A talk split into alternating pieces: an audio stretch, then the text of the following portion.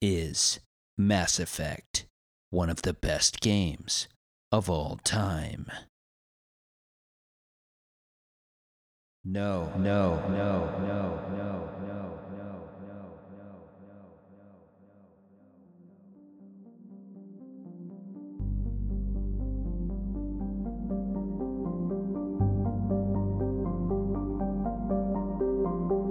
no, Get this going. I think we're rolling. So, hello, everyone. Welcome back to the Best Games of All Time podcast. I am Aaron. I'm here with my co host, Brandon. Hello. And tonight we are talking about Mass Effect. And we're talking about Mass Effect just sort of in the tradition of doing episodes on games that people are actually interested in. Uh, because I think it's safe to say that some of the games, like a certain uh, PC game that was released in 1999 that was mostly ignored at the time and is still really unpopular now. And if you just look at our episode list, you'll be able to find out which one that was. Um, wasn't one that is necessarily climbing up the search terms, but we're talking about a game tonight that uh, is a popular and well liked and beloved game, and that is, of course, uh, the 2007 RPG Mass Effect uh, from BioWare and published by Microsoft Game Studios. And yeah, I think we're gonna we're gonna just jump right in. We have uh, sort of differing perspectives on this game because I just played it for the first time via the remastered collection that just came out, and uh, but Brandon played it at the time when it came out for Xbox 360 in 2007. And uh, I thought it'd just be interesting to lead off with talking about like what is the meaning of Mass Effect because something I've noticed just in the game sort of being remastered is a flood of articles on some of the bigger gaming blogs like Kotaku, Polygon, that kind of kind of thing. Um, just about people writing like, "Here's what the game meant to me. Here, it feels so good to get back to these characters and get back into this world." Um, so there's a real nostalgia piece to it. There's a real, um, it seems like an element of this game being a a real foundational part of what these people might say. It's like here's here are the games that are important to me, and it, it I'm sort of just picking up that Mass Effect was one of those games for a lot of people. Do, what was it like when it came out? Do you remember it being a big deal, just like in your friend group or whatever? Yeah, I mean, it was like it was like the lunch table topic at the time, um, which I think does say something because it, it's an RPG and it's a sci-fi RPG, right? Which is also at the time like that's not a thing that's really happening. Um, like RPGs are around, you know, then, but um, to have you know full engagement in a group of people with a title like that, I think does speak something to to what it was offering then, right? Like something different, um, and something exciting, um, and then then you know also being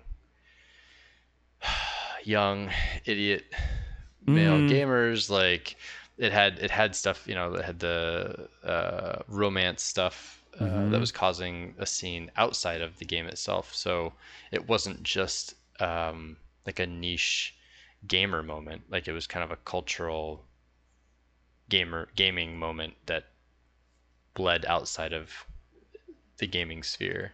And that's so interesting because I think the the sex scene stuff and the romance stuff more broadly, right, it did have the sort of outsized impact yeah um, outside of games, but even within games, it's like the people who it, Xbox. I remember at the time, kind of being like a masculine oriented brand, you know, and but yet here's this game that is about falling in love or encourages you to fall in love with someone and uh, you know that's not something that you typically associate with shooting games um, with i think a lot i mean xbox was halo to me at the time. That's like what i thought of when i thought of xbox. Uh, so this game just um, not being that way, um, I I think is is really cool, and I I think uh, it speaks. You know, there's there's that type of thing is much more common nowadays in games, and uh, it wasn't at the time, especially among U.S. games. Mm-hmm. And so, uh, yeah, it's just it's very neat to think about it now and, and think of it being a trendsetter in that way of you know pres- making romance a big portion of the game presenting sort of like non-traditional sexual relationships between mm-hmm. Beings for for lack of a better term. Very cool in in those ways. Yeah. Yeah and i i want to there's something too you know talking about the difference of experiences that we had right? So me playing it at release and you playing it now um that you know this there's this thing that gaming offers with the ability to re-release and movies you know you can do this too like a lot of media even you know music you can uh, remaster and all of that but uh, what gaming is getting now is that moment that those other media uh, formats get which is the chance to kind of recollect and mm-hmm. reshape and remind and like rebuild what the community is. And i think that's a cool shift of what's happening. This isn't of course okay money grab yep it's a business blah blah. But it's it's with purpose right? It's this has meaning to a lot of people. And i think that reflection now looking back eh, you know gamers able able to replay this or just mm-hmm. be reminded of it and say you know wow look at the impact it did have on me like i remember playing that mm-hmm. um, it's a cool thing that's happening with games now. It's like the next like kind of step in that. Uh, you know, here I am thinking about how immature. You know, you're talking about the male-dominated culture of gaming in that era, uh, and then you know, oh, sex, blah blah. But really, yeah, those were those were over recognized at the time, and now looking mm-hmm. back, they're blips. But it, it's a it's a cool development or, or maturation of gamers to to have mm-hmm. this reflection now looking back. Yeah, I don't know. Yeah, I mean, uh, when I was when we were um, looking through, just sort of chat chatting and shooting the shit about like what what are we gonna cover next. One of the things that made me think Mass Effect was a good candidate was just the outpouring of articles of people being like, "This game meant so much to me mm-hmm. uh, at the time." and and uh, I think we've covered some of the reasons for that. Um, I, what stands out to me, just as someone who didn't play it at the time, is just the incredible ambition of releasing a game that had a very long development cycle. Um, I think it was over three years, and much of that was involved in just building up the tech knowing that the game was intended to be the first in a series. And not only the tech but the the world building and the story and the lore which the game is just sort of bursting at the seams with right? Um and that is such a neat thing i think in a modern context just one because like what if it failed mm-hmm. and to have a publisher have put it wasted basically the money funding. Here's here's initial startup development sort of tasks that are going to support a three game project. The game fails, all that was wasted money, right? So yeah. And you know, this is like one of those things where you see this all the time or repeatedly where you have a an established game studio, they make some games and they're like, we're gonna do something radical and different, and it totally flops. And it seems, you know, that's just maybe I don't have any data to back that up, but it seems that that's more often the way it goes. Mm-hmm. Um, and here you have this, you have Bioware, right? And you know, uh, Knights of the Old Republic, Jade Empire, like they've got RPGs down, and they've got they've they've established themselves as as capable. Um, but then instead of doing something like continuing on with Star Wars, an established universe and community, they're like, we're gonna really unleash ourselves and just take this massive ambitious bite um, and yeah i think even as a, my point is as established as they were uh-huh. i don't think it was a sure bet you know and i think that's still there is something to the willingness to take that risk, and then also the capability of the team to execute on it. So yeah, it and that's such a good point because I don't know if it was an option for them, but it's like, what is a better bet than releasing a Star Wars game? It's like Right. there's a sales floor Right. that you're gonna hit no matter what. So we're not only not going to make another Star Wars game, we're going to make a space opera type Mhm. game, but it's not going to be Star Wars. That's pretty cool in that context. Um yeah, and I you know, I I mentioned the publisher taking a chance on it. It's like Microsoft at the time um I was one of the big gaming babies at the time who was like I don't like Microsoft. You know, I want to play my Japanese games and like celebrating the the Xbox 360 failing and the Xbox right. 2 failing in Japan. Um, and I didn't like Halo, but looking back on it now, I'm so glad they did because they were um, putting money toward a lot of really cool, ambitious projects. Mass Effect being one. Um, Japanese developers too. Hironobu Sakaguchi, the Final Fantasy guy, doing those two RPGs for the 360. And as I understand it, it was a time when that sort of support was needed in particular Mhm. because because devs were having such a hard time get coming to grips Japanese devs in particular with just the capabilities of the consoles of that generation PX PS3 and Xbox 360 learning how to use Unreal Engine that type of stuff all that stuff took time but Microsoft was one of the publishers that helped make that happen Xbox Live Arcade too just having a platform for Mhm. indies to yeah i remember like not understanding what an indie game was at the time which was braid i was like this is a little tiny ass game like Yeah. which is retro looking and pretty cool um and i didn't We should probably talk about Braid on one Mhm. of our episodes. And Yeah. that's a total random aside, but anyway, yeah because because very I important think game. yeah, I think there's a lot there. Not just the game, but like you're saying, like Xbox Live Arcade and all of that. Like that time in gaming was. Yeah, I remember that. It was like, what is this? You're gonna have little mini games I can Mhm. play, like. You know, I Right. understood the concept, but I was like, ah, sure, okay, give me, you know, Peggle or whatever, sure, yes, yeah yeah um, yeah, but cool that my, that Microsoft was Mhm. there, and I want to apologize to Microsoft for being a big anti Halo uh, baby. I mean, they deserved it. Microsoft in 2000s, they they deserve all the hate that they get. Uh, but now, Um, you know, yeah, where we are now, you can look back and and maybe maybe we were all a little harsh, but I, I mean, not, not me. I was a Microsoft fanboy. I was an Xbox fanboy. I was I was all in. I was a Halo bro. Still Uh-huh. am. Halo Infinite. Let's go. Uh, yeah, but but I understand the the divided camp. You know, I was doing the same thing to Sony, right? Like, Mhm. Yeah. Um, yeah, yeah. Um, it was a tough time for me too because Final Fantasy was uh, changing. You know, it was the some of Mm-hmm. The core team. 10 happening. Well, twelve came out.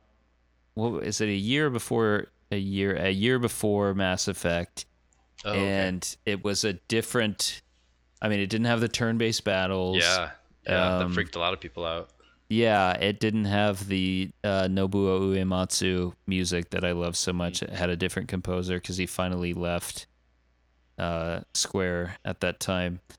And yeah, I was sort of getting, you know, I was sort of like trying to find my footing again. The Suikoden had a PS2 installment that I thought sucked at the time, but I probably need to go back and revisit it. But yeah, it was a it was a tough time to me. Maybe I should have become a Halo bro.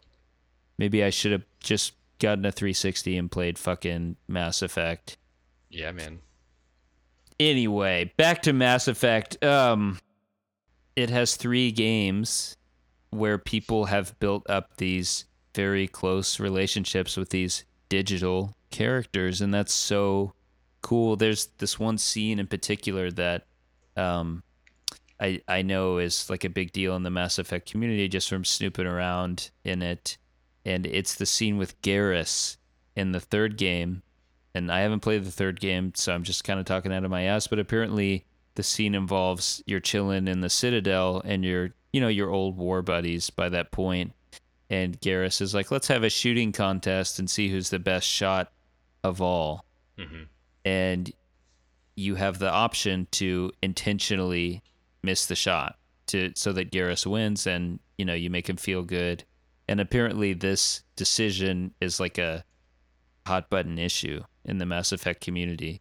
And you know, people who love Garrus are like, how could you not let Garrus win? Mm-hmm. How could you choose to to hit the shot? And that just kind of speaks to you know, it's how well it basically worked what they were trying to do, which is like let's build out this three game arc where people really connect with these characters. It worked. Um and there is something just so cinematic about that kind of scene that you could imagine being in a in a film, right?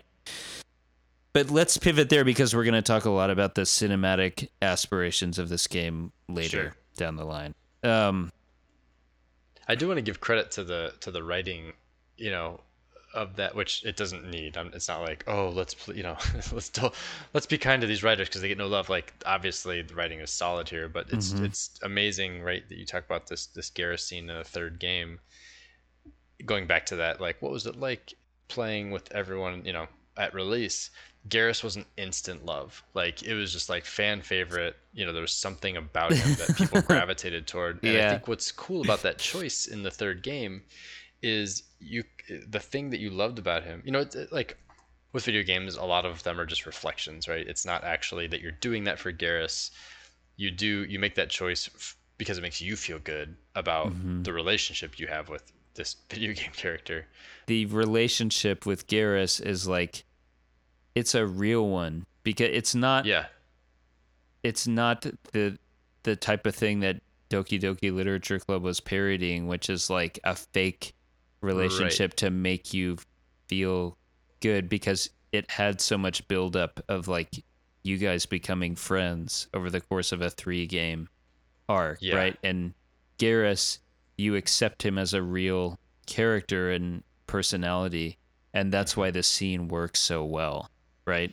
Yeah, and it and yes, exactly, and and and they understood their player base and what he meant to them. And so giving those choice that choice, you know, was a moment to define to really clearly define, you know, who he is to you as the player. Mm-hmm. Um, which is just really cool. I don't know. It's just it's something worth calling out that I'm like, look, these guys, uh, they did a good job. Yeah, it's really cool. Um, speaking of really cool stuff. I thought it would just be fun to like kind of trade some stories of just like here was my favorite part. yeah. Um, I, my favorite part of the game is the part where you are on Ilos, which is like the abandoned or I mean, it was forcibly abandoned because all the, the Protheans were exterminated. Spoiler alert, sorry. um, and usually supposed to say that before you say the spoiler. It helps. It yeah. does help. Um, but, said it. You know. Said it after the the spoiler. but uh, anyway, hopefully most of the people listening to this like the game and, and know what we're putting down here. But um, it's just so cool that so you are in this you are in the Ilos like facility, and there is that AI that is in there and another cool thing the game does is make a distinction between what is an artificial intelligence and what is a virtual intelligence. Mm-hmm. I think mm-hmm. this one is just a virtual intelligence, and it was in the sense that it doesn't think for itself, it's just responding to commands. And it's there because it's meant to just answer your questions about what um, happened to the Protheans, and mm-hmm. in the hopes that you will be able to right some of the wrongs that they weren't able to regarding the Reapers and how they come in every 10,000 years or however long it is and like kill everyone, basically. Yeah. And I hate exposition almost always in storytelling. I hate the scene where it, it's like, here's something that happened, or where it's like fake dialogue that just mm-hmm. has the purpose of like saying here's some stuff that happened in the past. Um, this, in essence, is that type of scene, but the reason it works is because there is the context there of it's like this thing was put here specifically to answer your questions, right? It's like a a piece of technology that has been defined by the world and it's part of the Protheans like the sad arc of their story, right? It's like we want to leave behind something to explain to people or beings or whatever you call them like what happened to us. And here's a way that that you could stop them. So the alien or the the VI is just explaining everything that happened to them. And here's what we tried to do to stop the reapers. Here's how we failed. Here's how you can succeed. Um, and it's one of those scenes that happens sometimes in storytelling where it explains everything and clears up a lot of mysteries and ties together a lot of stuff that you were aware of but weren't kind of knowing how it fits together. Very awesome scene because it's hard to do that well for the reasons I was saying. It's usually pure exposition. This scene just nailed it. So cool. Yeah, they they put it right in the right place, which is at the point where you have all the information you now need to know about this world they built mm-hmm. for you. Uh, well, you don't have you don't have all the information. You, you have as much as you can have with these giant gaps, and then when you meet that AI, you're like hungry for like that's like what you I can get an answer to that. I can get mm-hmm. an answer to mm-hmm. that, and you can just keep diving into it, and it doesn't feel like you know the dialogue tree crawling uh, it's mm-hmm. it's it's like holy shit, you know, revelation after revelation of just like this is how it worked or this is what happened. Um, it, it's very satisfying. Mm-hmm. Yeah, that was a that was a that was a great moment. Mm-hmm. Great scene. Yeah, even the music that played there was was just really cool. I thought. Mm-hmm. Um, yeah. Um, so that that one stood out for me, uh, but you already said it. Um, like that was, I mean, because it was the same thing. Like I feel like that's a pretty, pretty impactful offering from the game. Um, the two for me that are a little like different. One, okay, on a pure power fantasy scale uh, or, or level is when you're uh, running up the side of the citadel. Like you have to go out. It's like yeah. one of the final battles, and you're literally just running up or down, you know, space, direction, whatever, mm-hmm. uh, the side of this building. And I, I played adept, and so you, it's just it's it's pure power fantasy video game mm-hmm. excellence, you know, where I'm just like, yep, this is this is what I want. I'm a fucking badass, and I just want to run through and destroy things, and it and it also feels important, right? It's like uh-huh. I got to do this now. Like there's an urgency to it. Um, and so you're as an adept, you're like picking up dudes and flinging them. Basically, yeah, and you're right? you're you're outside in space. You're in zero gravity, and so my space powers, you know, are just like launching them into a star somewhere. You know, just like yeah, they're gone. Like, and it just it it really really satisfied not just the power fantasy of video games and you know shooter kind of elements, but space wizards. You know, here you give mm-hmm. me a mm-hmm. space opera, you tell me I have magic, and then now you're just letting me just annihilate people. Mm-hmm. Um, that that one stayed with me. Um, that scene, I thought that I love that the game had like a customizable difficulty sort of thing that you could mm-hmm. change on the fly. Um, and I think I played on normal difficulty, and then I bumped it up, um, like like one pip at a certain point in the game. Yeah. And uh, that scene, just the difficulty level I was on, like it just played up perfectly. And that kind of thing, and like a final boss situation, mm-hmm. I want to die maybe once or twice right. at the most, but I want it to feel hard the whole time because yeah. if it's it's too easy, the the effect is just blown. Right? It's it, yep. You did the music feels like the, you know the like uh epic music or whatever just feels like parody if it's too easy. Right. Um, but that yeah, I I remember that scene too because it's like I'm barely getting through here. I'm taking hits, but me and my squad, I have to go over here and re- like revive this person in my squad, like get to the next point where we can take cover around the corner. Um, Mhm. Yeah, I had the same effect in that scene. It was just very good. Yeah. Yeah. The the other thing so that's like my power fantasy, right? Like that's the gamer answer, like clearly. Uh, I get to be a badass.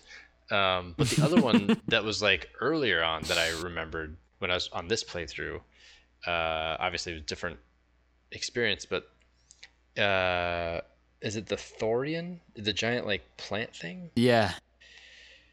So that like I remember playing that and just like at that moment, I think that was the first planet I went to. I, and it's it's hard to remember, but anyway, the realization I had there of what this game this is like. This is not just this is not like a Star Wars, right? Mm-hmm. This is not just like something where like oh alien this alien is bad.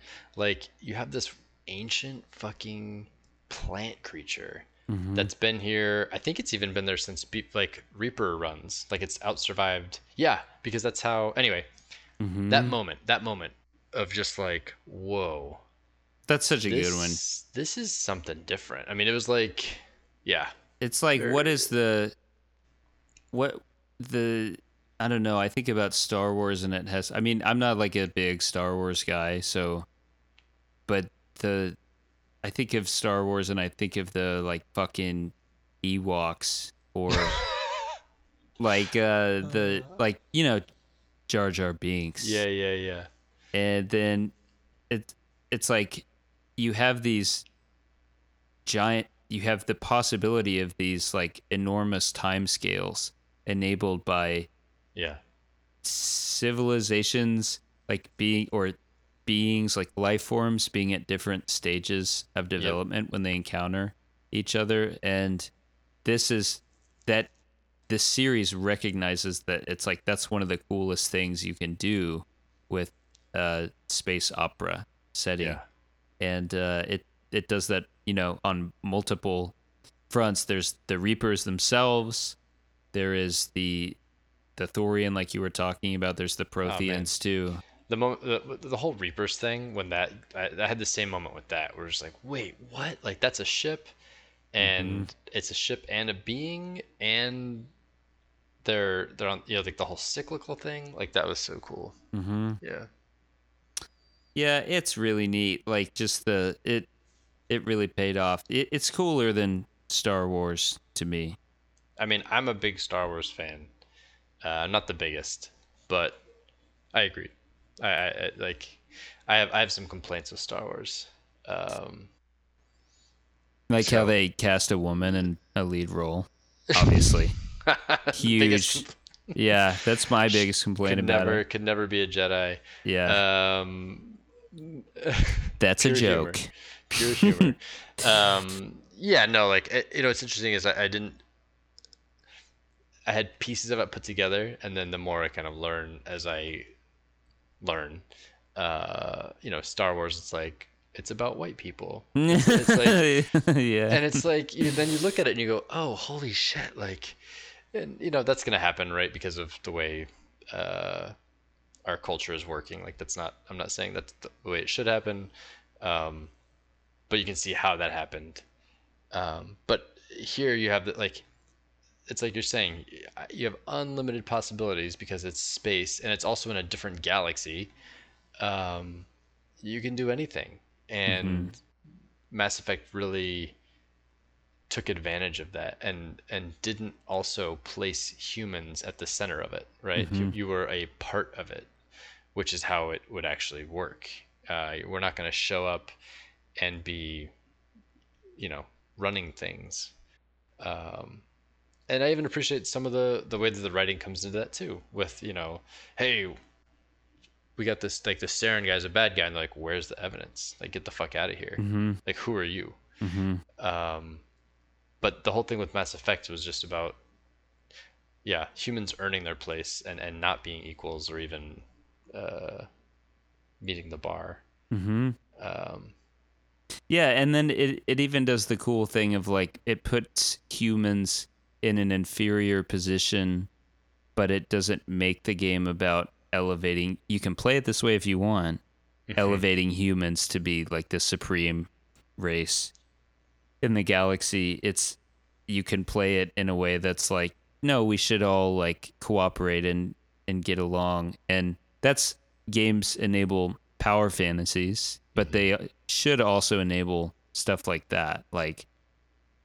espousing a kind of egal an egalitarian political yeah. point of view when you're de- in a situation where you're dealing with like you know peoples of different beings who have different abilities and like levels of levels of power and government and things like that. Right. Um, and and I thought it was gonna go one direction, like when you have the kind of jingoistic scene after you get promoted to Spectre and everyone's like standing around clapping and it's like, well, humanity is really coming up and it plays the epic music and but you can just totally not play the game that way if you want. And you can even drop Ashley, who's like kind of racist yeah. against uh, like the other alien species and calls them like the bug-eyed freaks and stuff like that. Um, so yeah, that's that's cool. That allows you to play that game too. It's like the choices you can make in this game aren't just about like I'm either a good guy or a bad guy. You can right. play it in different ways too and make different choices. So, yeah, it's good. I had a few scenes where I just sat there and stared at the screen for more than a minute. Like, I don't know what to do. I really like that. I'm sure that drives some people crazy. The paralysis, right? Like, you know, oh, like I kind of feel that way, but I also appreciate it because again, that's the game reflecting upon you what you care about. You know, it's like this isn't just something where I'm going to flip, you know, up or down. Like I'm actually stuck now. I'm like, "Oh shit, like what am I going to do?" Yes. Yes, because the choices are not like here is here are two choices where you know the outcome and you're just choosing what you want to happen. It's like that you'll be presented with choices where it's like I don't know what's going to happen if I say this, so mm-hmm. I'm I have to lean on how I feel. What do I think about this character that I'm talking to? That kind of thing. They're different yeah. kinds of choices. Yeah. Yeah, we talked about uh I mean that's that's some of the stuff I loved about the game. There are some things that are we want to flag as being like minor irritations, but we also want to emphasize that we want to think about games in a way where it's a subjective experience and you are not assessing you should not be assessing games from the perspective of like well the graphics were great and the sound design was great, but I didn't like the control, so it's an eight out of ten. Mm-hmm. It's like uh, we talked about uh, Subnautica. Uh, both both. I mean, I I uh, would put it on probably my top ten favorite games that I've Absolutely. ever played. Yeah, it's a ten for both Brandon and I, yeah. and it's nevertheless a game that has significant problems, right? Mm-hmm. Um, so I you know, I think the game has other problems that keep it um, from getting to that sort of like this is one of the best mm-hmm. level. Um, it does have some shitty stuff that I'm like, why don't you just not put it in the game rather than it marring the game experience for me? I just more was like, I would have preferred a more focused experience. Yeah. I guess. Um, like some of the side quests we talked about. How many of them did you do? I, on my first playthrough, I think I did all of them. I think I was pretty into the grind. Uh, I also had time then. Mm-hmm. Uh, you know, like didn't have any responsibilities outside of work. So you could treat it like an RPG and play yeah, it so like I, yeah, yeah, like it didn't matter. I could burn hours on garbage. Um, this time I didn't. You know, I I didn't even bother.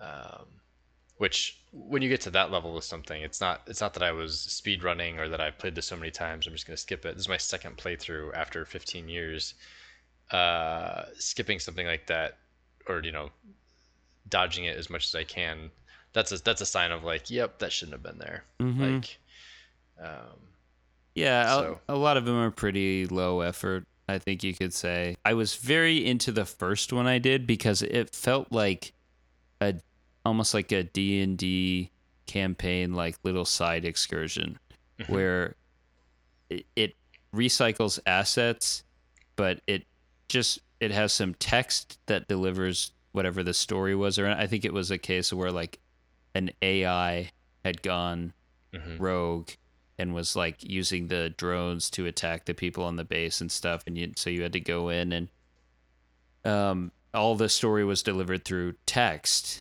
instead of having it be voice acted and I thought that was really neat and then I did like four more side quests or so and I just found that like the same map was used just over and over and it I mean at that point it's obvious it's like okay I just got to shoot everything in here and get the Yeah. loot at the end and Yeah, the the curtain is pulled back, right? And at that Mhm. point, it, and it's like, why am I doing this then?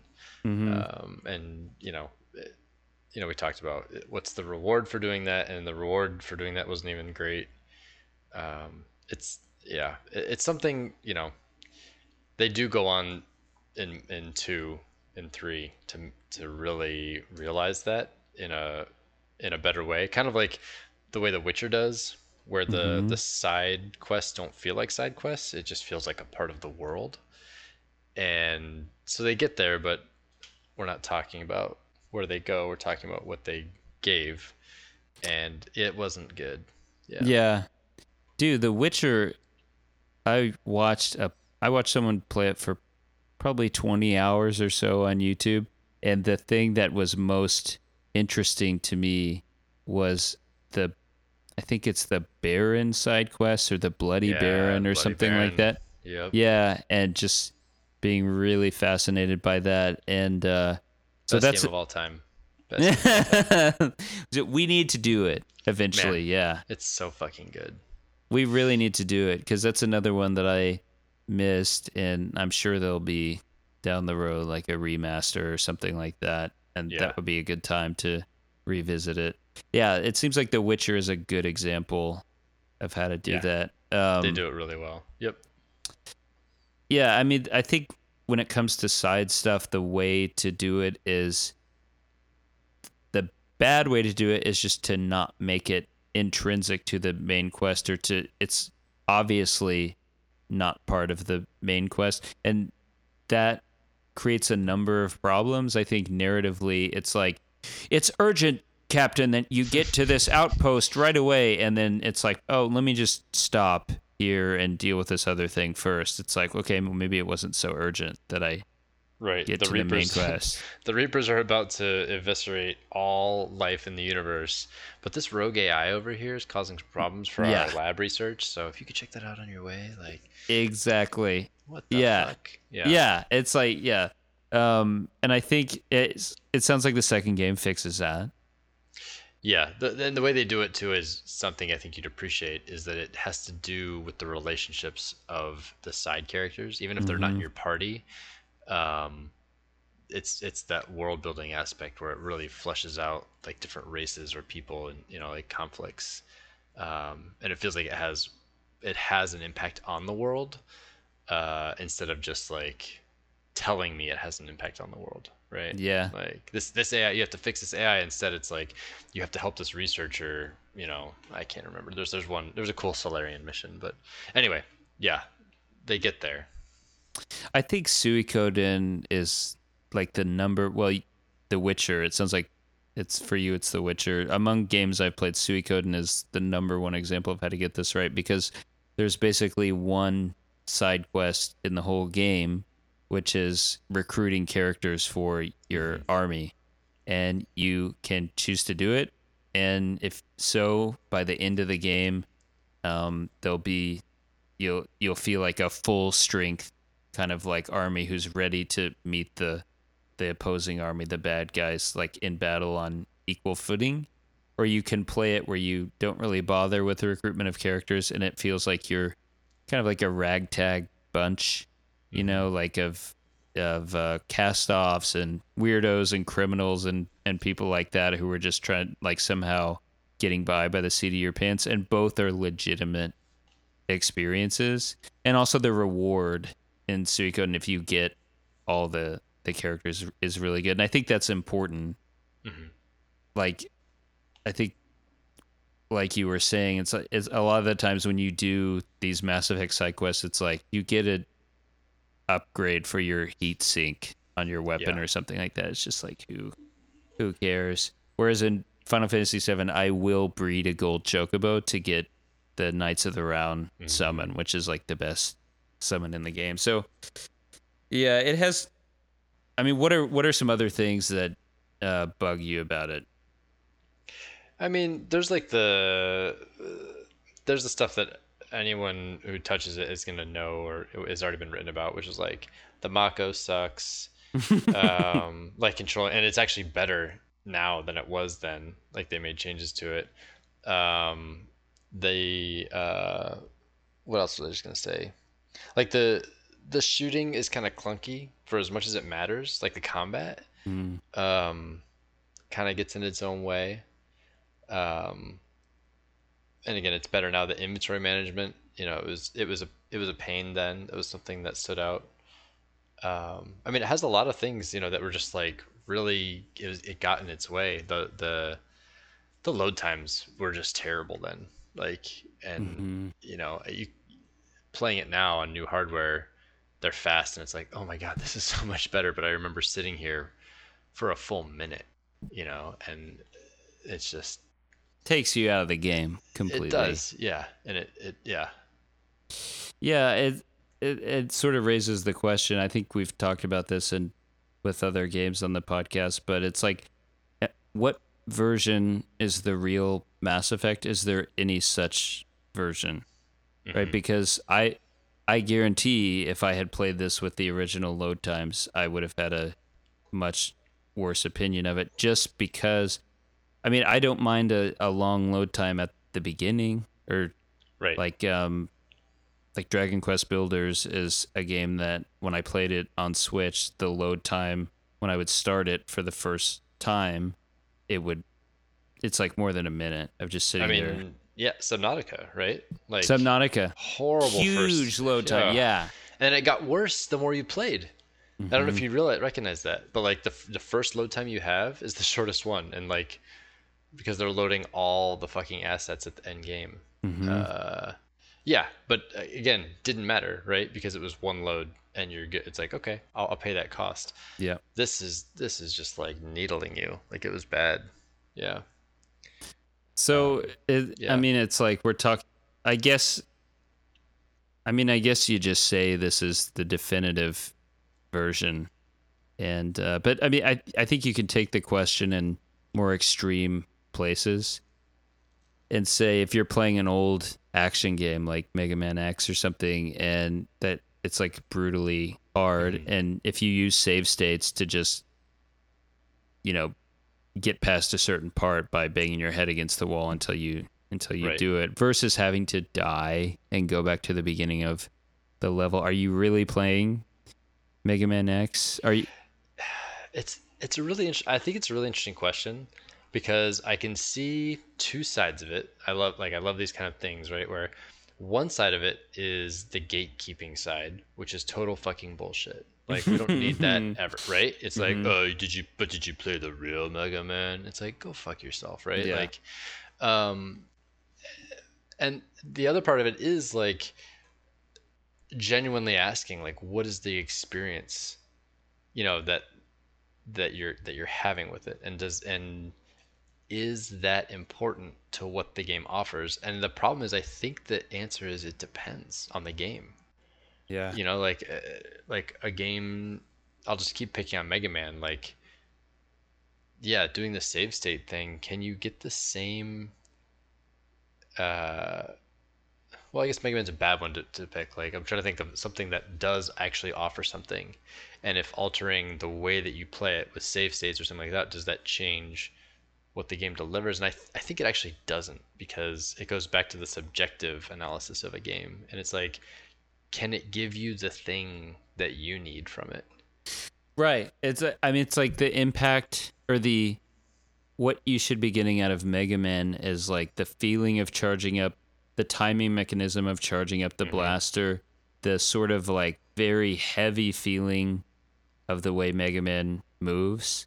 right Um the memorizing enemy patterns, Right. which you still have to do if you save state, but you just do it on a much faster, less frustrating basis. hmm Um, but how about another game that we're playing right now, Final Fantasy VIII? It's like, is it the same game if you turn off the battles to just get through parts that you find annoying? I don't know. It's different with every game, and It is, but but it, it that's the weird thing, right? Is it's different with every game, but it does. They all kind of go back to some like core of, and I don't know if it's like a nostalgia thing. I don't, you know, or, but there is something about it, right? Where I I was I'm playing Final Fantasy VIII and I'm half the time I'm not using the speed up and the skip battles because I'm like, oh, this isn't the real experience, and I can I can tap into that feeling even though I didn't play it then mm-hmm. of being how what you know whatever a teenager you know where I was and like what I'm experiencing then and I'm I'm feeling the feeling of gaming then. I'm it's not even about the game itself. And so there's like an ability to tap into that of like oh I had so much time that I could watch this summon every freaking time and you know and enjoy it. Um versus now and it's like I it's not about snobbery. It's like I, I'll never finish this game if I don't speed this up. Like um it's- it is different with every game. I mean, I'm playing.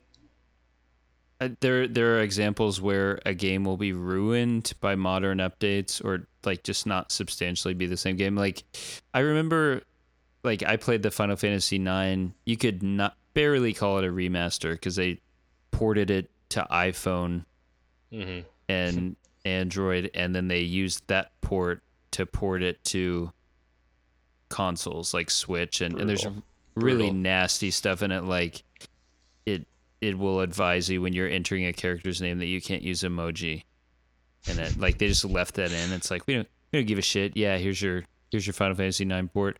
Um, Yeah. But there's other stuff in the game that it's like the movement isn't fully analog, and it, it is also not in the Final Fantasy VIII remaster that you're playing. But it it makes the movement of just running around the towns and stuff, which is the core of the game in a lot of ways, feel a lot less smooth. Um, the graphics, there is horrendous input lag on Mm. on those. Uh, we're I mean we're getting way off topic, but the point is Yeah. like yeah it's different for every game. In the case of Mass Effect, I think what they've done is you're you're playing substantially the same game. It's the game that they would have made if they had the option to at the time. I think the visual design is like and the visual aesthetic are mostly preserved. It's just you're enjoying it with less load time.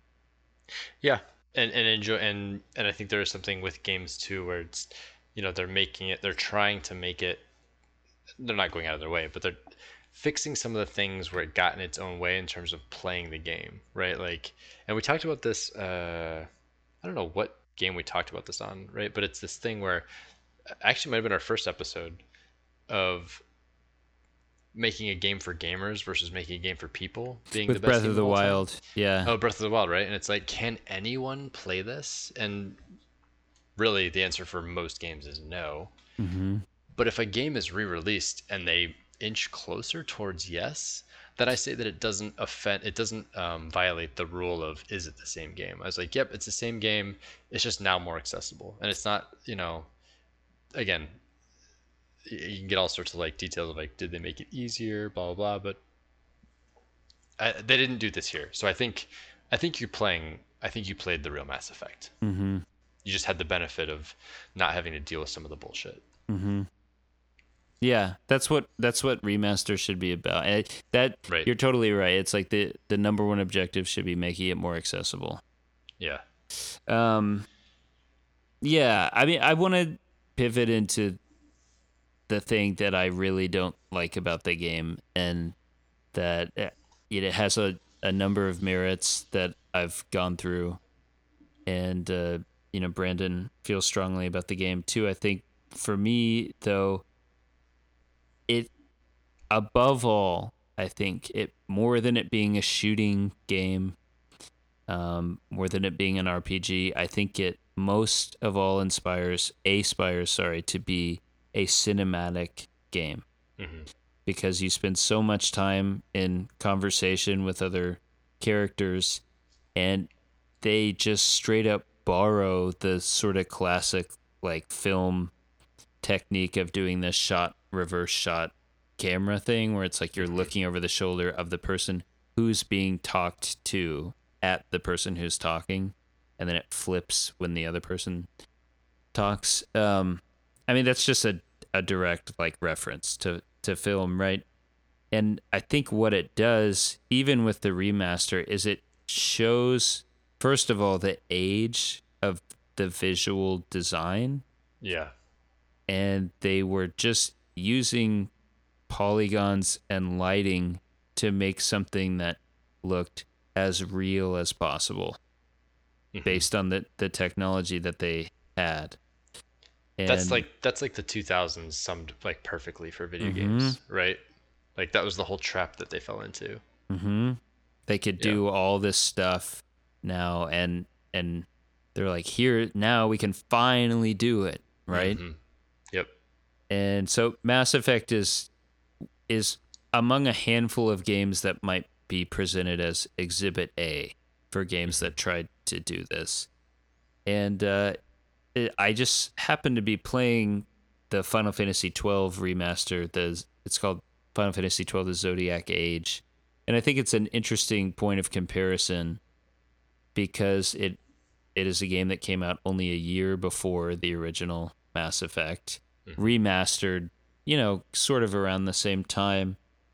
And I think if you're listening right now, it's worth just going and looking at some Final Fantasy 12 cutscenes and then comparing them to what Mass Effect those dialogue sections look like. There's a We lot. should put that link in the show notes because I think that would be an interesting like because when you showed that to me, I I totally understood what you're talking about. hmm Um, we talked about I think we talked about this in Katamari is when you have an intentional stylization and like Final Fantasy 12 does, hmm it really pr- it it protects itself from aging in a way that Mass Effect did not when you're trying to push for you know the cutting edge and it looks hyper realistic and blah blah.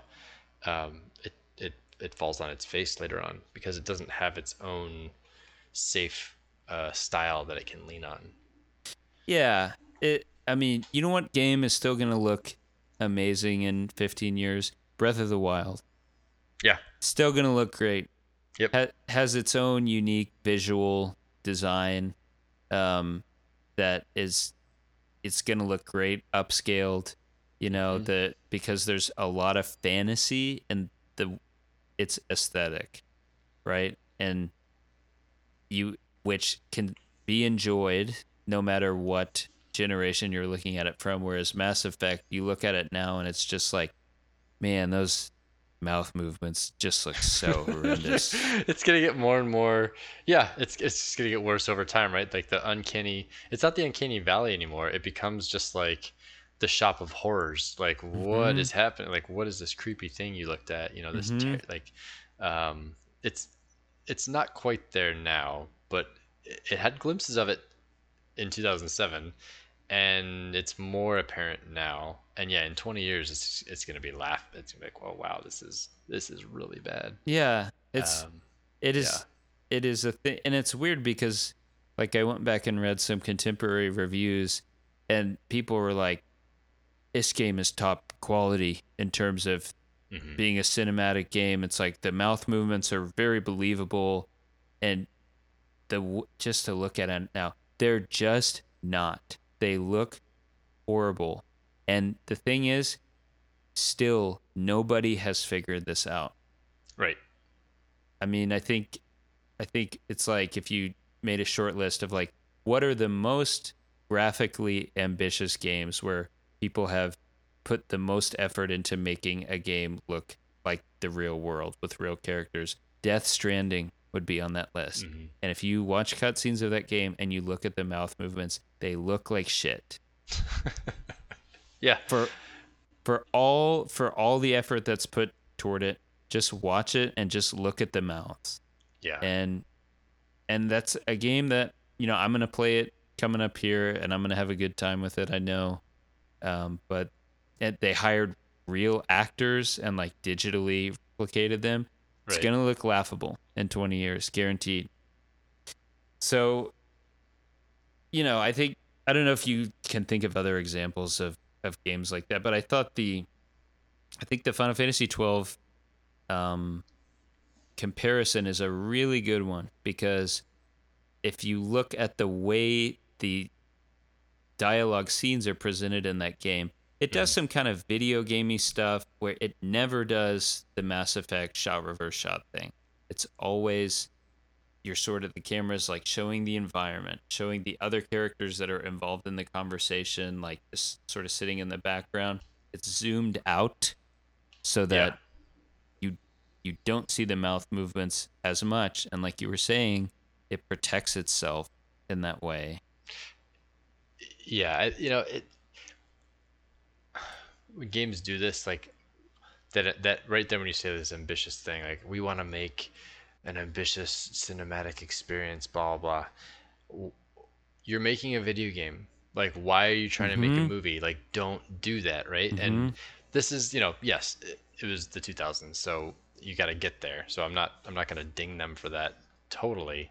Um, but you know, games were figuring out their way of like, well, what does it mean for games then, right? And you think of uh, like The Last of Us or even like Splinter Cell when they started superimposing text onto buildings and like into the game world. Mm-hmm. You know, there's a reason that kind of causes a stir. It was like, oh, we're not we're not doing the thing that movies do. We're doing we don't have to. Like the, the reason movies do it that way is because of a limitation of, of storytelling. Whereas in gaming, like in that Final Fantasy cutscene, you can fly the camera around the room. You know, you're not mm-hmm. stuck to shot, shot, shot, and you know all the rules that they have about you can't break this plane because then you'll confuse the viewer and mm-hmm. um, yeah. So uh, uh, yeah, I think this is an artifact of that of that that outset to be cinematic, and it's like no, dude, be a video game. Like we can yes, like yeah, and and yeah. the you can see the philosophy at work right down to the the way the characters are rendered. It's literally just taking polygons and lighting and trying to make a real person. Yeah. And go ahead, sorry. No, no, I just it's just I'm just thinking about that, right? Is the like the litmus test for it. At the time, uh, my mother-in-law was around and uh, was watching me play this game, mm-hmm. and she was kind of you know ripping on it mm. and, and just like even just the way that they stand their stature is very like uh static you know they look very like like a like a pole was jammed up their spine uh, they look very stiff mm-hmm. and she would rip on it then and she wasn't just being a troll like she was right you know and from an outsider to look at that then it still stands today um it just doesn't yeah, it just doesn't work. That's that's that hurts to have the mother-in-law come in and it's like you're sort of building relationships with some of the characters and she just points out the yeah. the part of the game that you're trying to ignore and pretend right. isn't there. Yeah. Right. Um I think yeah, Final Fantasy 12 handles the way it depicts characters very well because it it's like if they're using these weird kinds of ways of and maybe drawing is like rendering characters i think where like if you look at a character from the front their front looks like a static image that is like not I, i'm sure there's some lighting going on but it's like you can tell the shading mm-hmm. isn't generated by like a lighting engine or something it's like drawn on the character yeah, I guess. yeah, it's just a texture, right? It's not a there's not a depth map or anything to it. It's just a flat texture. Yeah, yeah and somehow it just looks looks so much better and more kind mm-hmm. of artful and uh I think visually confident because it's kind of a weird technique, but you're like, yeah, this is what we're gonna make work. Mm-hmm. Um, yeah, the, just the overall effect is, I think it's hard to argue. It's much nicer in Final Fantasy twelve versus this game, which again are contemporaries that came out almost the exact same time. Right. So it leads me to my next question. It's like, what is going to be required to make this cinematic game that everyone is trying to make? And it's no longer, it's I mean, that's what Final Fantasy is doing now with Final Fantasy VII Remake. It's it's just like meant to look like real Mm-hmm. With really shitty hair. In the case of Cloud, but that's a different uh, Yeah. different uh, discussion. But it's like what? Let's say let's say we're in 2007. What do we need from a resource perspective to make this happen? To make the cinematic game of everyone's dreams at that time. I think you need way better voice actors. Mm. Like, I'm sorry, but the best voice actors in the game are the pros. They're it's Seth Green and Keith David. And I think the guy who voices Wrex is also really good. And I don't know, I played as the male Shepard. I- yeah. um he's he's like I think okay or pretty good, but it it doesn't feel like it's on the level of like a a Hollywood film or something like that, which again I think the game sort of took some cues from. Yeah. I feel like the dialogue tree got in the way of the voice acting too, right? Again, it's that the whole like this is where they're munging two things together that don't munge mm-hmm. and you're trying to have the cinematic experience and then you're chopping up the dialogue because the player has to make choices and then the delivery of it, you know, there's a timing to, to dialogue and to a conversation and they don't always fit that and so then it can sound really hollow or uh yeah unemotional Mm-hmm. Yeah, I mean, you have you'll have the thing where uh, there's only so much you can do in a game. There, there's always going to be. I mean, what is the what is the number that one of the developers I saw put on like the amount of text in the game? Yeah, I'm looking at it right now. Featured about 400,000 words and more than 20,000 lines of spoken dialogue, according insane. to this guy. Um, I think it was the writer. This is roughly the equivalent of 20 movies or four to five four novels yeah full novels sorry not four novels um so yeah i mean you're you're just gonna as the a result of that you're gonna have something like the same like shepard says the same line every time he exits a conversation i have to go you know and that's kind of become a meme because it's funny because it's stupid yep Um, I mean, uh, uh, how else can you get Mass Effect there? The lip movements have have got to be better. No one, the only people to have figured that out are Naughty Dog in The Last of Us, as far as I'm concerned. yeah Um, that's the one game that I've seen, even on PS, like the PS3. I saw that and I was like, wow, they're getting it. They're getting pretty damn close. But then I see Death Stranding and I'm like, they're still not getting it. yeah um the way the character's eyes look is really bad. oh man the eyes are great. The It's- stare. Yeah, just the the weird stare that's a like I was telling you about that one instance where I was talking to the reporter Emily Yeah. Wong and it's like a normal conversation and she goes to leave and she's like, "Okay, thanks, commander." and she walks off.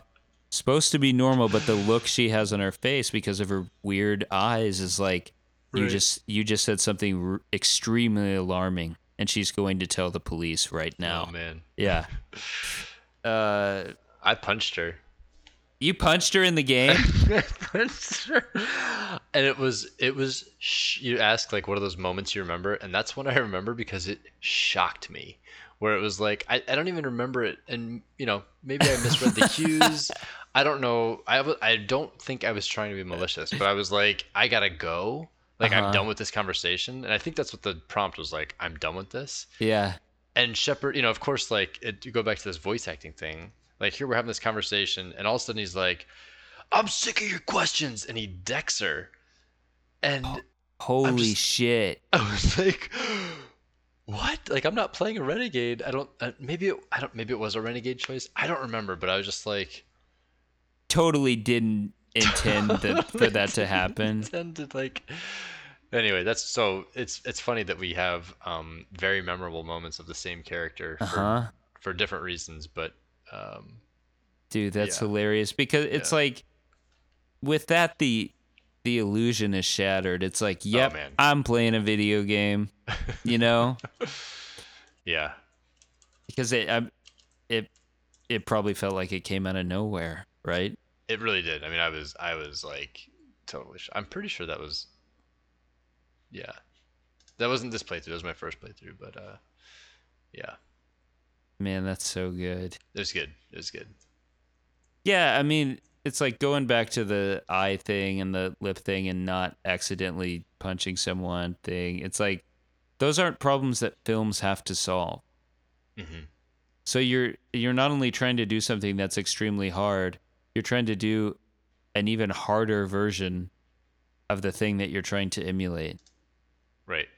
Um, so you know, and Yeah. and and I think the like the typical response to this is like, well, hey man, it's 2007, so of course it's gonna have problems, and it's like, yeah, but it, I think that's what holds this game back from being timeless, is that you can't show it. You couldn't even show it to your mother-in-law in 2007, so you sure as hell can't show it to someone now, and not have them be like, why does that guy look so weird with his eyes? Right. You know? Oh, I don't know. I just like I just don't get what is gained by this. Like trying to make these cinematic movie games. Um do we do you think, let me ask you this, do you think in 2050 if someone walks into a room and looks at whatever the Elder Scrolls game is at that point or Final Fantasy 20 or something hmm are they going to go, "Hey, you're watching a movie. What movie is this?" And and have that be a mark of like success. Do you think that'll even happen? Do you think we'll get to that point where I people don't think will so. be? I, I think I think you know graphically, we'll get to the point where maybe you can't tell, but I don't think it'll get to the point where someone say you're watching a movie because my well my hope, sure there will be the things where it's like people want to have a a walking sim type thing, and so when graphics are that good, that's basically a movie, right? Um, but aside from that little corner, I think gaming has more to offer in the future as it as it grows in terms of what you can do with dialogue branches and interactions Absolutely. where it it it should it can look as real as real life but it will clearly stand out as a video game because of the dynamicism to it versus a movie which is you know uh, incapable of the choose your own adventure hmm uh, aspect so That right. That's important. We we cannot lose out on. We cannot forget the things that only games can do. Right. And Right. I, my yeah, I would hope, and I think the way it's trending, is that they'll, as they mature, develop their own sense of that, and then offer that to a greater extent. And well, they'll only diverge from movies even more. Um, so I hope you're yeah. right. yeah, I need that to be true. Yeah, same. like I don't want to lose the stuff. Like we were playing Final Fantasy VIII at your place the other day, and that scene came up where it's early on in the game, and uh, they they want to be cinematic, and so, but they are butting up against the very rudimentary levels of the PlayStation, and there is that they want to convey to you the relationship between Quistis and Squall, right? Mm-hmm. Which is she. They want to present to you that Quistis reads Squall like a book, and she has him completely figured out, and can even finish his sentences, and but they're they've got text boxes instead of voice acting, right? So the way they convey that is they have Squall start to say something, and then he's suddenly cut off, his text box is overlapped by Quistis's suddenly appearing text box where she finishes his sentence for him. That stuff is so charming and so such a cool example of something that you can't get in any other medium. And I just don't want to lose that that kind of stuff and I'm worried that the closer and closer we get to the point of singularity or whatever, Mm-hmm. The more that stuff will go away. Maybe it's only in in indies at that point. I think yeah, I think it'll just it'll shift, right? Where we have the like that you're talking about where it's it's the text box might go away, but it will take form in in some other way. Um, where you can you can convey things not just through a human means that we're used to, but uh, using, you know, whatever the 2070 version of a dialogue prompt is um, in a game to con- to convey something further. Um, yeah, because it is. It's something. I think doing it in a non-conventional way. It leaves. It's like breadcrumbs, you know, for a different type of storytelling, where you might not even notice it at first. What's happening, right? Um, I don't What know. ab- what about what about solutions that are or what about creativity being bred from constraint? Does that go Totally. away? Uh, I don't think so because I think ambition will always grow, right? I mean, even today, like, it's not like we're reaching a point where people are saying like, "Oh, we can't, we can't fill these discs anymore." You know, like, "Oh, there's the, the worlds are are not getting any bigger." Um, you know, Breath of the Wild or uh, what's that game that's never gonna come out? Elite Dangerous. um, like it yeah like it, it's possible to recreate a game from 15 years ago today with tons of improvements but creating the game today you're you're pushing up against the edge of of what's Yeah. available i don't i don't know uh, i don't see that going away. I think that's a human thing. I think humans are always going to use more space than they actually have. And that's true in a digital sense too. Mm-hmm. Damn, I hope you're right. i think yeah yeah. Can we keep text boxes though? i don't think text box is going to stay bro. I'm sorry. I don't think so Man, I know you're, you're you love like you love your text adventures and you love like you're you, you appreciate that and I think I think I that's like- an old man gamer thing. yeah. I want to read text. Like Yeah. I like I like Twitter more than Instagram. Right. For example, Twitter is the only social media site that I would ever go to because I just want to read text and not look at images really. But anyway, that's another conversation. I feel like we have pretty much wrapped this up. Yeah. Yeah. Good game. Super good game. Super important game. hmm I don't I don't know though, man. I, so it's not a best for you, right? That's that's we got that, right? Yeah, it's not. I don't know. I don't know. Like I it's hard for me to say it's not, Mm-hmm. but I can't say that it is cuz I'm like when I look at it it's like I want to say like this is an important game. It's one of the it's it is one of the best games because it's like we needed this to happen hmm and it did it in a good way. hmm But that doesn't mean that it's the best. So I guess I guess I'm gonna say no. I'm gonna say it's not. But I just Yeah. think, I just, I mean, for me, it's like, hey, if this game would have had text boxes, maybe we're talking. but when I when I see the weird like bug eyes and like the funny mouth movements and like the weird ambassador guy who's just sounds like he's constantly Yeah. yelling like he's I'm sure I'm sure if you're listening to this ambassador Udina voice actor dude I'm sorry but like it's you just sound like you're yelling in a way that it feels like inappropriate for Yeah. the you know I it just has like I was always pissed off. Like I, Yeah. yeah, yeah, constant state of rage. Uh, in a way that's like yeah it's like the scene doesn't call for it or his Yeah. characters doesn't call i don't know um yeah there's just too much dumb video game stuff in it where it's just like yeah this looks stupid to, to look at it Yeah, yeah. No, I I'm good with saying like super awesome game, but I- like this is a space that someone else could fill and make the best game of all time. It's like the, it didn't it didn't hit the mark. It didn't. It's go back to that subjective thing of like, yeah, I got some good memories out of it, but it didn't do the thing where I'm like, this is forever. Mm-hmm. This is this is for me forever. So Yeah. Nope.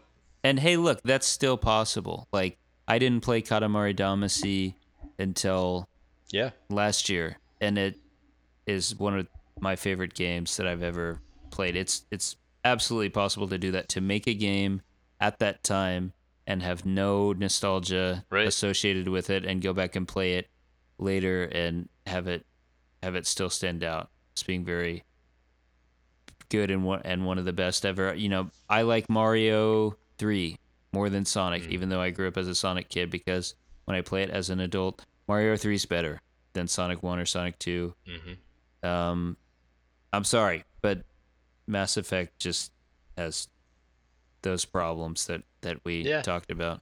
yeah. No apologies. It's it's a solid game, but it's not the best. Yeah, Not the best ever. Yep. yeah. So uh, thanks for listening, everyone. Uh, if you enjoyed the podcast, we would appreciate it if you would leave us a review on whatever your podcast listening app of choice is. Um, we have a website that we update sometimes. but it hasn't been updated in a while. But you can still go to it. It's um, best games of all time podcast.com. Uh, you can email the show at bestgamespod at gmail.com and we might respond to your email on the show if you want us to do that. Um, and we got other stuff cooking. We might be on different platforms here coming up in a little bit. We don't know what game we're to do next at this point, but uh, please stay tuned for another episode. We'll try to be back in a month or so. Thanks for listening. Right on. Thanks, y'all.